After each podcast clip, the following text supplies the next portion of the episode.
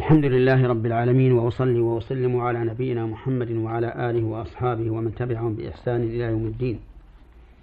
أما بعد أيها المستمعون الكرام فهذه هي الحلقة العاشرة بعد المئة من حلقات من أحكام القرآن الكريم وفوائده. يقول الله عز وجل في ذكر ما قاله إبراهيم وإسماعيل عليهما الصلاة والسلام وهما يرفعان القواعد من البيت.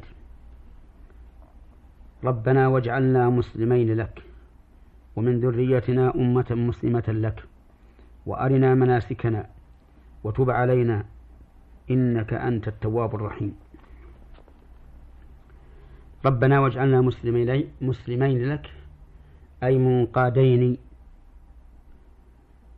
لأمرك على وجه الإخلاص لك.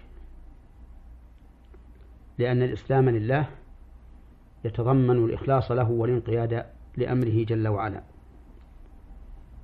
ومن ذريتنا يعني واجعل من ذريتنا أمة مسلمة لك وهي أمة محمد صلى الله عليه وآله وسلم لأنها هي الأمة التي يصدق عليها أنها من ذرية إبراهيم وإسماعيل.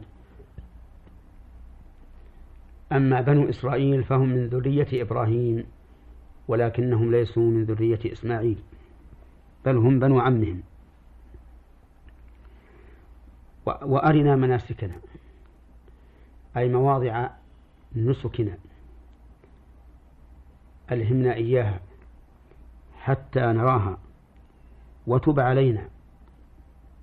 إنك أنت التواب الرحيم. ومعنى التوبة من الله على عباده أن نوفقهم للتوبة أولا ثم لقبولها ثانيا. والتوبة في الأصل الرجوع إلى الله عز وجل.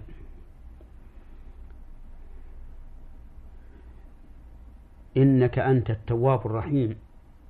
التواب كثير التوبة على عباده مهما عظمت ذنوبهم لقول الله تبارك وتعالى قل يا عبادي الذين أسرفوا على أنفسهم لا تقنطوا من رحمة الله إن الله يغفر الذنوب جميعا إنه هو الغفور الرحيم. فقد نزلت هذه الآية في التائبين. والتوبة من الذنوب مهما عظمت الذنوب تهدم ما قبلها. لقول النبي صلى الله عليه وسلم التوبة تهدم ما قبلها أو قال تجب ما قبلها.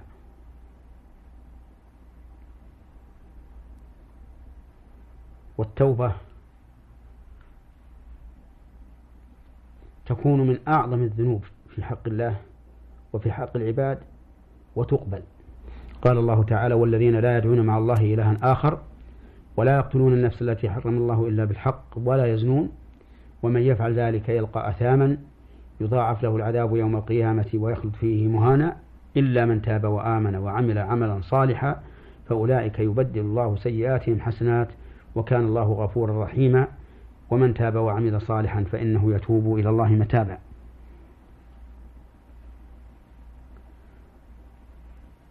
والرحيم ذو الرحمة.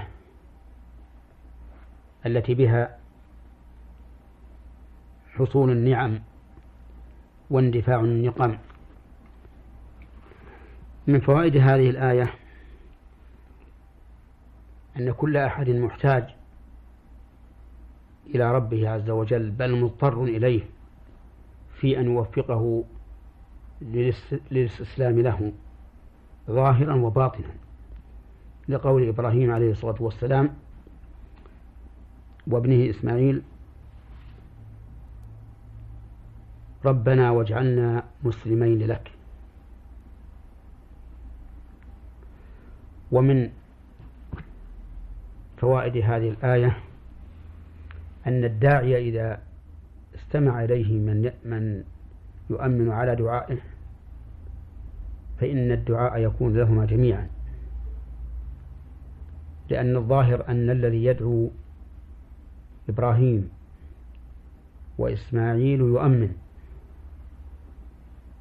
والمستمع المؤمن مع الداعي كالداعي تماما. ودليل ذلك قوله تعالى وقال موسى ربنا إنك آتيت فرعون وملأه زينة وأموالا في الحياة الدنيا. ربنا ليضلوا عن سبيلك. ربنا اطمس على أموالهم واشدد على قلوبهم فلا يؤمنوا حتى يروا العذاب الأليم. قال الله تعالى قد أجيبت دعوتكما. قال قد أجيبت دعوتكما فاستقيما ولا تتبعان سبيل الذين لا يعلمون. فقال تعالى قد أجيبت دعوتكما مع أن الداعي موسى. قال العلماء لأن موسى يدعو وهارون يؤمن. ومن فوائد هذه الآية الكريمة وأحكامها فضل إبراهيم وإسماعيل على هذه الأمة. لقوله ومن ذريتنا أمة مسلمة لك. ومن فوائد هذه الآية الكريمة أنه ينبغي للإنسان أن يسأل الله له عقبا صالحا. لقوله ومن ذريتنا أمة مسلمة لك. وهذا كقول إبراهيم رب اجعلني مقيم الصلاة ومن ذريتي. ربنا وتقبل دعاء.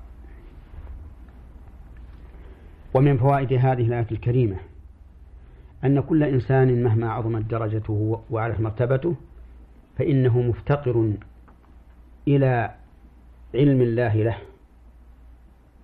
لقوله وأرنا مناسكنا. ومن فوائد هذه الآية الكريمة أهمية معرفة موضع العبادة. إذا كانت العبادة مقيدة بمكان معين. وكذلك أهمية معرفة وقت العبادة إذا كانت مقيدة بوقت معين وينبني على هذا أنه ينبغي أن نعتني بمعرفة أوقات الصلوات الخمس حتى نؤديها في الوقت الذي حدده الله عز وجل لعباده. إن الصلاة كانت على المؤمنين كتابا موقوتا. آه، ومن هنا أحذر إخواننا المؤذنين من أن يؤذنوا قبل دخول وقت الصلاة. أولا لأن الأذان إعلام بدخول وقت الصلاة. والأذان قبل دخول وقتها لا يصح أن يكون إعلام إعلاما بدخول الوقت. وثانيا أنهم إذا أذنوا فربما يتعجل أحد في البيوت من النساء أو من الرجال الذين لا تلزمهم صلاة الجماعة لعذر شرعي فيصلون فور انتهاء المؤذن من أذانه وتكون صلاتهم قبل دخول الوقت. ومن المعلوم أن الإنسان لو كبر تكبيرة الإحرام قبل دخول الوقت ثم أتم الصلاة في دخول بعد دخوله فإن صلاته لا تصح. يعني لو تقدمت الصلاة بتكبيرة الإحرام فقط قبل دخول الوقت فإنها لا تصح. ومن فوائد هذه الآية الكريمة وأحكامها أن كل إنسان مهما علت منزلته وارتفعت درجته مفتقر إلى توبة الله عز وجل عليه. لقول الله تعالى لقول إبراهيم وتب علينا. ولقد من الله سبحانه وتعالى على نبيه محمد صلى الله عليه وآله وسلم بتوبته عليه. فقال لقد تاب الله على النبي والمهاجرين والأنصار الذين اتبعوه في ساعة العسرة من بعد ما كاد يزيغ قلوب فريق منهم. والتوبة هي الرجوع إلى الله عز وجل من معصيته إلى طاعته. ولا بد فيها من شروط خمسة. الأول الإخلاص لله بأن لا يحمله على التوبة إلا رضا الله عز وجل وابتغاء ثوابه فلا يحمله عليها خوف من سلطان أو من أناس. والثاني الندم على ما فعل من المعصية. والثالث الإقلاع عن المعصية في الحال والرابع العزم على أن لا يعود في المستقبل والخامس أن تكون التوبة قبل إغلاق ثمن التوبة. وعلى هذا فلا تصح التوبة إذا حضر الأجل لقوله تعالى وليست التوبة للذين يعملون السيئات حتى إذا حضر أحدهم الموت قال إني تبت الآن. ولا تصح التوبة إذا طلعت الشمس من مغربها. لقوله تعالى يوم يأتي بعض آيات ربك لا ينفع نفسا إيمانها لم تكن آمنت من قبل أو كسبت في إيمانها خيرا. ومن فوائد هذه الآية الكريمة التوسل إلى الله تعالى بأسمائه عند الدعاء لقوله تعالى ولله الأسماء الحسنى فادعوه بها. وهنا قال وتب علينا إنك أنت التواب الرحيم. وينبغي أن يكون التوسل بالاسم المناسب لما دعوت به. فإذا دعوت بالتوبة تتوسل الله باسمه التواب بالمغفرة باسمه الغفور بطلب الرزق باسمه الرزاق وما أشبه ذلك. ومن فوائد هذه الآية الكريمة إثبات هذين الاسمين الكريمين من أسماء الله وهما التواب والرحيم. والآن وقد ضايقنا وقت هذه الحلقة. نستودعكم الله وإلى حلقة قادمة إن شاء الله سبحانه وتعالى.